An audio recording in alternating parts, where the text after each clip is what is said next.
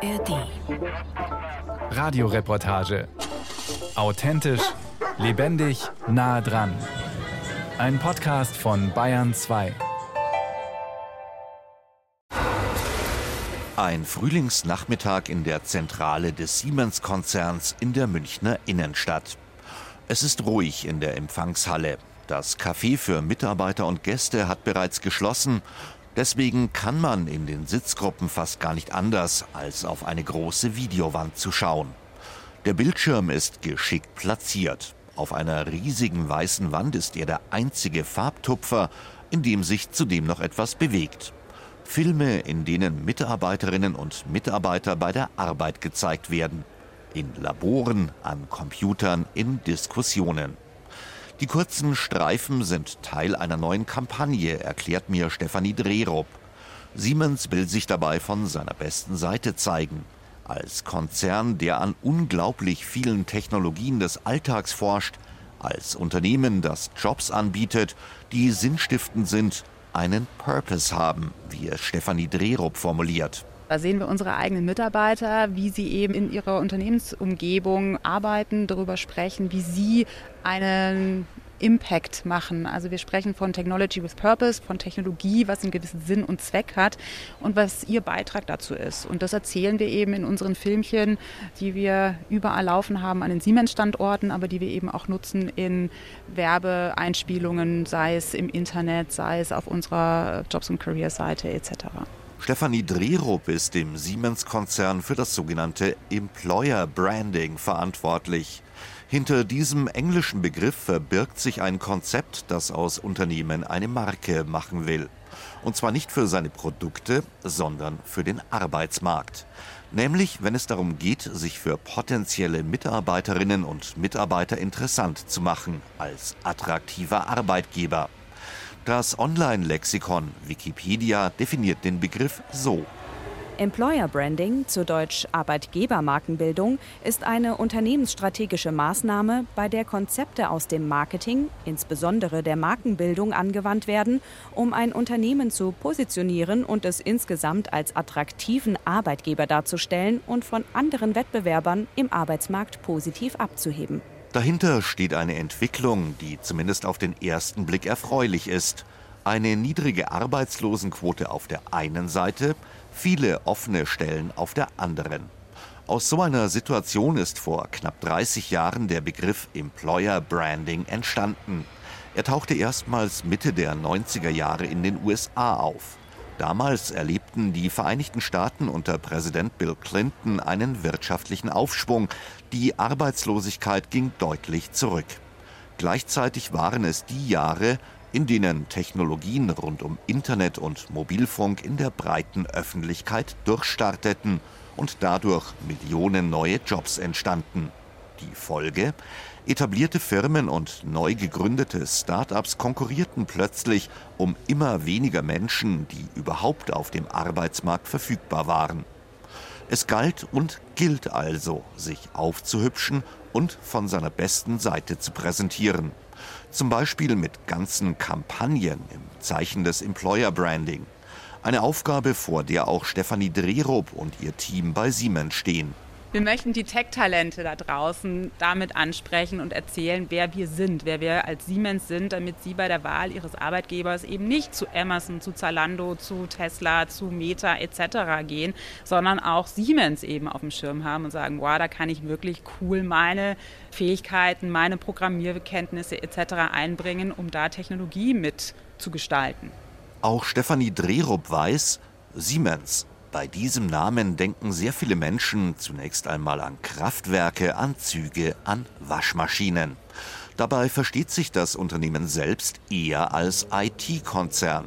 Schon vor 25 Jahren klagte der damalige Vorstandschef Heinrich von Pira in einem Interview im Bayerischen Rundfunk, kaum jemand wisse, dass Siemens mehr Programmierer beschäftige als Microsoft. Vor diesem Problem stehe man in gewisser Weise immer noch, sagt Stefanie Dreherup. Und es gebe noch ein anderes Erbe, das Siemens als Traditionsfirma mit sich herumschleppe. So sagte der frühere Konzernchef Peter Löscher einmal, gerade die Führungsebene des Konzerns sei zu deutsch, zu männlich und zu weiß. Heute würde man sagen, zu wenig divers, zu wenig inklusiv. Dadurch verschrecke man so manche Bewerber, die eben anders seien und deswegen zweifelten, ob sie bei Siemens eine echte Chance bekämen. Auch gegen solche Befürchtungen gehe man mit dem Employer Branding vor, so Stefanie Dreherup. Dadurch, dass wir die Kampagne mit 100 Mitarbeitern aufgesetzt haben, die tatsächlich sehr, sehr divers sind und alles das widerspiegeln, was eben auch in der Gesellschaft widergespiegelt wird, ja, also eben jegliche sexuelle Orientierung, Nationalität, Ethnie etc., haben wir damit eine sehr große Vielfalt in unserer Bildsprache. Zum anderen haben wir natürlich auch in den geschriebenen Worten in der Kampagne entsprechende Fokussierung auf diese ganzen Themen, sei es wir fokussieren direkt auf Technologie oder eben auf dieses Inklusive, das ist alles abgedeckt. Diversität, Nachhaltigkeit, Inklusion. Das sind die Schlagworte, die in kaum einer Kampagne fehlen. Was auffällt, wenn man sich im Internet durch die Karriereseiten von Konzernen wie Siemens blättert, ein weiterer Begriff taucht fast überall auf. Gemeinsam oder together, wenn es internationale Kampagnen sind. Offenbar glaubt man, junge Bewerberinnen und Bewerber mit dem Versprechen von Nestwärme zu erreichen. Tja, da haben wir sicherlich einen gewissen Corona-Effekt, dass eine gewisse Unsicherheit durch Corona, aber auch eine gewisse Unsicherheit durch die ganzen anderen Themen in dieser Welt eben vorherrscht. Zum anderen sind die Talente natürlich nachgefragter, als es bei uns damals war, und sie interessieren sich sehr dafür, was kann die Firma ihnen mitbringen. Was können Sie in der Firma tatsächlich bekommen, erreichen etc.? Das heißt, die Präferenzen hinsichtlich einer Stabilität, einer doch etwas risikoloseren Umgebung, eines auch finanziellen guten Grundpakets sind derzeit tatsächlich sehr stark zu spüren. Und auch das Thema Autonomie. Wie kann ich mich denn einbringen mit meinen eigenen Gedanken? Wie sehr werde ich da dirigiert, was ich zu tun habe, versus kann ich meine eigenen Ideen einbringen? Das ist sicherlich etwas ganz anderes, als es noch vor 10, 15 Jahren der Fall war. Gewachsene Ansprüche. Junge Menschen, die nicht einfach froh sind, irgendwo einen halbwegs sicheren Job zu bekommen, sondern Forderungen stellen, die noch vor einer Generation unvorstellbar gewesen wären. Die Wert auf Themen wie Diversität, Nachhaltigkeit und Inklusion legen.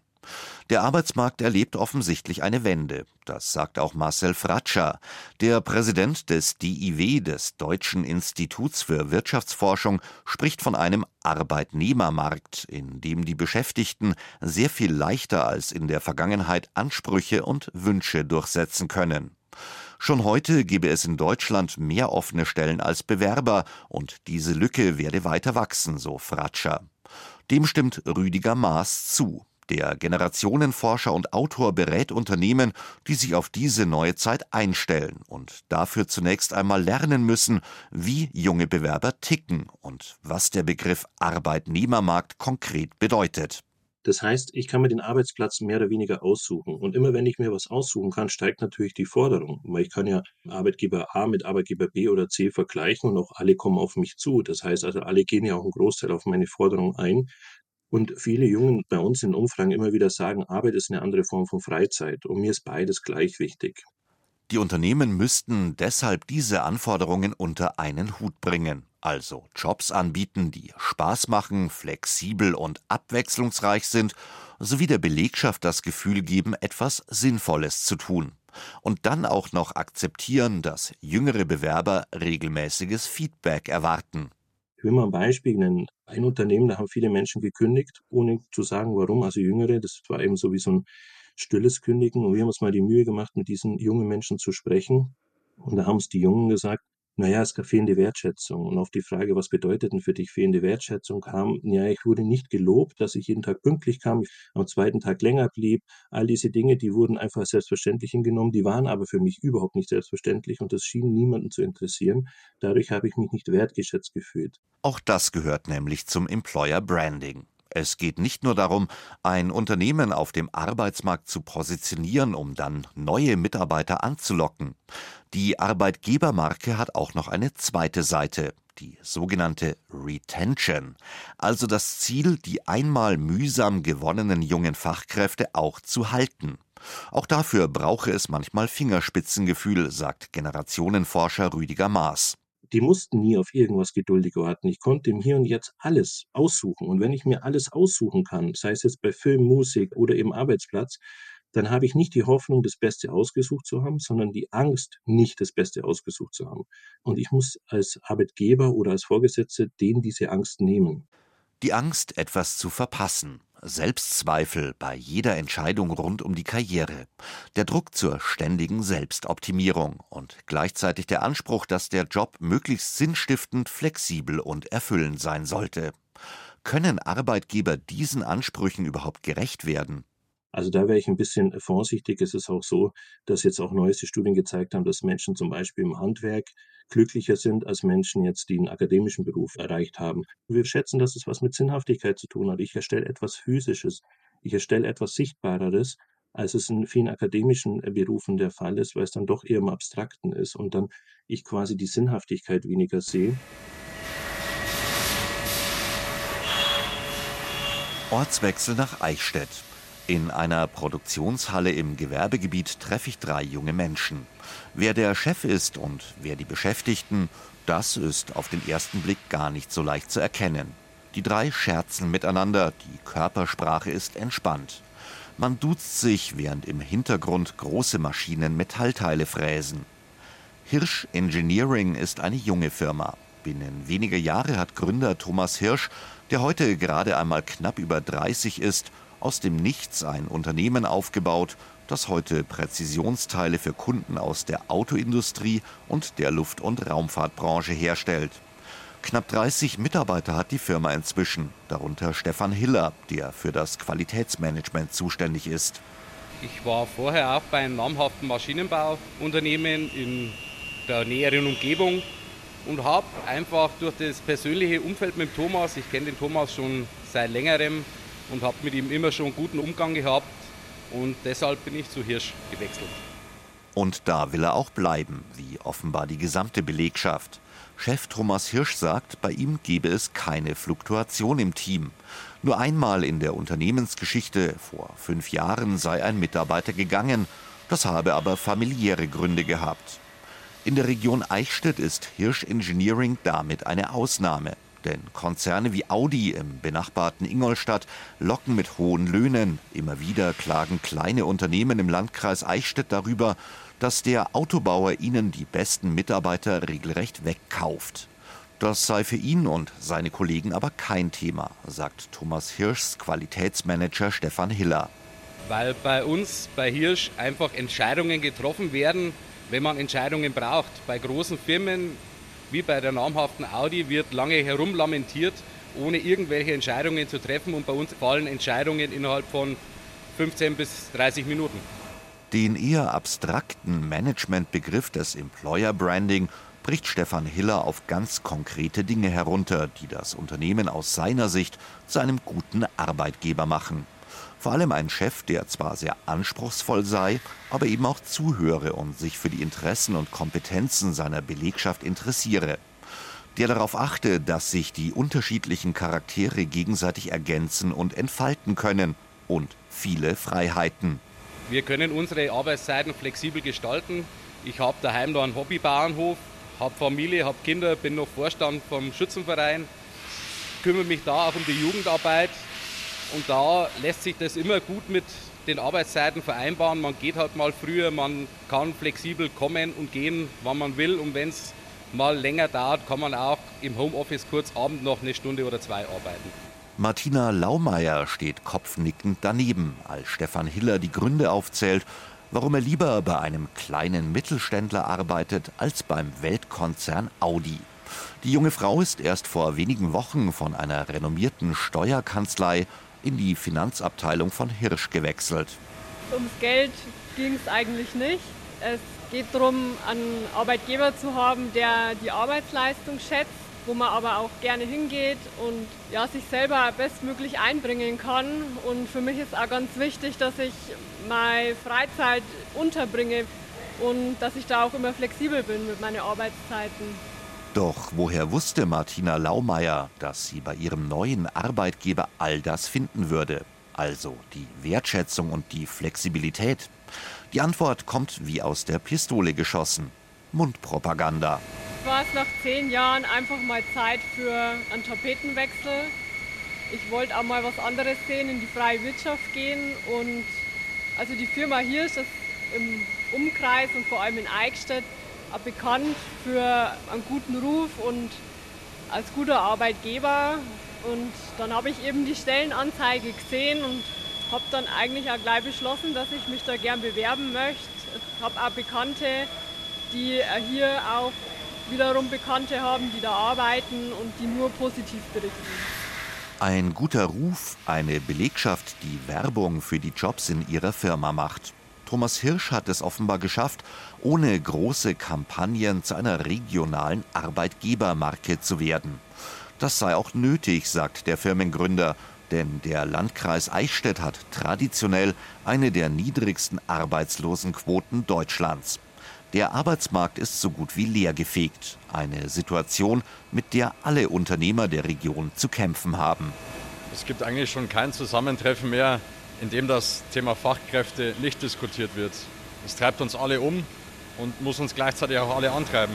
Eine Anzeige, Mitarbeiter gesucht, etwa in einer Zeitung, hat Hirsch nach eigenen Angaben aber noch nie geschaltet. Er setzt darauf, dass sein Employer Branding funktioniert. Er also als glaubwürdig wahrgenommen wird und dass es dann auch reicht, andere Kanäle zu nutzen, um neue Stellen zu besetzen. Wir teilen die Anzeigen über unsere eigenen Kanäle, über die Website, über Social Media, über das eigene Netzwerk. Mitarbeiter werben Mitarbeiter und damit sind wir seither sehr erfolgreich gefahren. Auch Michael Hupe glaubt, dass er zuletzt erfolgreich gefahren ist, wenn es darum ging, neue Mitarbeiter anzuwerben. Ich treffe den Chef des Nürnberger Flughafens auf dem Vorfeld des Airports. Ein paar Schritte entfernt lädt ein Team in leuchtenden Warnwesten Koffer in den Bauch eines Airbus.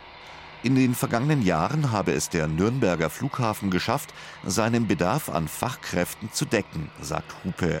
Ein Grund? Eine klare Positionierung, also ein Employer Branding. Man habe sich genau überlegt, wofür man als Airport eigentlich stehe und wie man dies kommuniziere. Wie sehen wir uns? Wir sehen uns in der Aufgabe, für die Metropolregion Nürnberg effiziente Prozesse für die Passagiere und für die Airlines zu schaffen. Das ist unsere Hauptaufgabe, Konnektivität zu fördern und da dabei zu sein. Das ist sozusagen so ein bisschen Family-Aspekt vom Employer Branding. Da dabei zu sein, ist eine tolle Sache und darauf legen wir auch Wert in der Kommunikation nach außen, um neue Mitarbeiter zu gewinnen. Dabei gehe es auch um Emotionen, wie ein Familiengefühl und die Faszination Technik. Da habe man als Luftfahrtunternehmen einiges zu bieten, während man zum Beispiel beim Lohn eigentlich nicht mit regionalen Platzhirschen wie Siemens oder Adidas mithalten könne. Über dieses Employer Branding versuchen wir natürlich über die emotionale Seite zu kommen, weil wir sind als Unternehmen in öffentlichem Eigentum auch zum Beispiel an den TVöD gekoppelt, an den entsprechenden Tarifvertrag. Da können wir jetzt nicht beliebig viel zaubern sozusagen, aber wir versuchen natürlich schon das Programm irgendwo abzurunden. Es gibt bei uns Zuschüsse für den ÖPNV, Zuschüsse für die Mittagsversorgung. Sie können bei uns einen Jobrat bekommen. Sie haben bei uns ein Fitnessstudio, was wir brauchen für die Feuerwehr und für die Bodenverkehrsdienste, was aber im Prinzip allen Mitarbeitern zur Verfügung gestellt werden kann. Also das sind alles so Facetten, wo wir sagen, wir machen es für die Mitarbeiter möglichst angenehm. So, ich schieb's mal dahin, ja? Vom Nürnberger Flughafen geht es in die oberbayerische Gastronomie. Denise Amrein hat vor einigen Jahren von ihren Eltern den Fuchsbräu in Beilngries übernommen. Ein Hotel im Altmühltal mit einem in der Region bekannten Gasthaus. Wenn es um das Thema Fachkräfte und Employer Branding geht, hat sie einen guten Überblick über ihre Branche. Denn die studierte Betriebswirtin ist Vorsitzende des Fachausschusses Tourismus in der IHK für München und Oberbayern.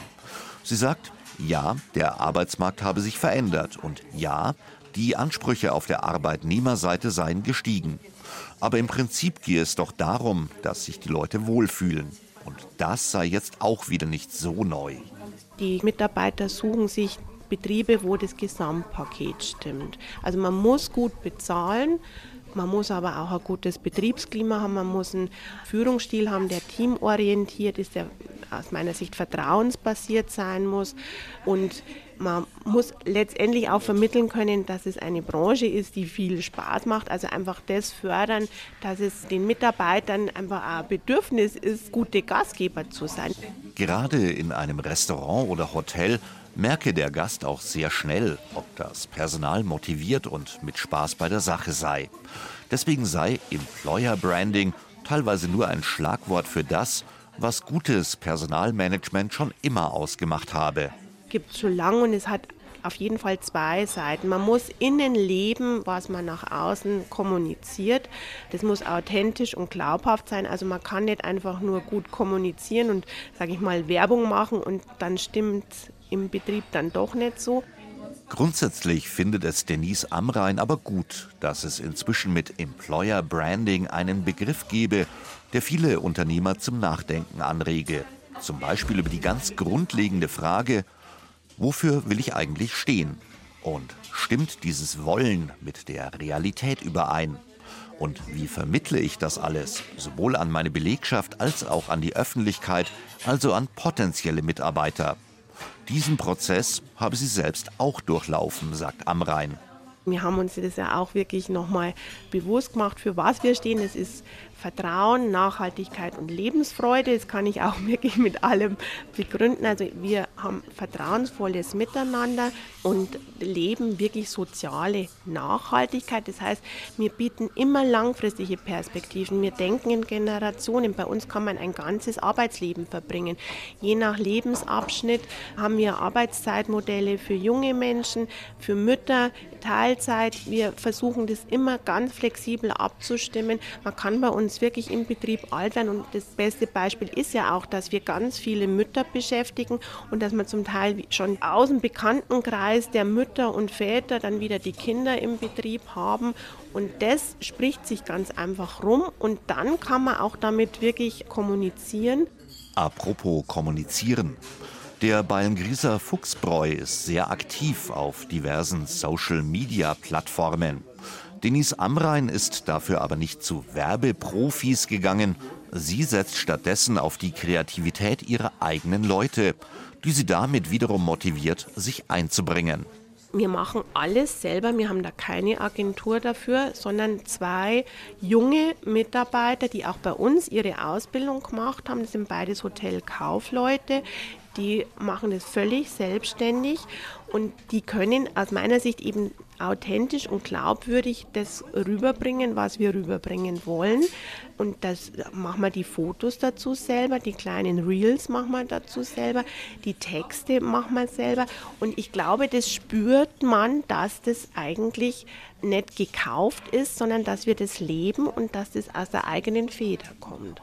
Die Belegschaft motivieren, für ein gutes Betriebsklima sorgen, den Mitarbeiterinnen und Mitarbeitern auch zuhören und ihnen Freiräume geben. Eigentlich sind das Dinge, auf die man auch mit gesundem Menschenverstand kommen könnte. Doch das alles auch wirklich im Unternehmensalltag zu leben und es auch noch geschickt zu kommunizieren, ist für viele Firmen offenbar immer noch etwas Neues. Auch deswegen boomen derzeit Angebote von Verbänden, Kammern und spezialisierten Agenturen, das Thema Employer Branding fest in der Wirtschaft zu verankern. Doch dabei kommt es nicht nur darauf an, mit Schlagwörtern wie Nachhaltigkeit, Gemeinsamkeit oder Diversität um sich zu werfen. Wenn diese Begriffe dann nicht gelebt werden, dann hilft auch die schönste Kampagne nichts.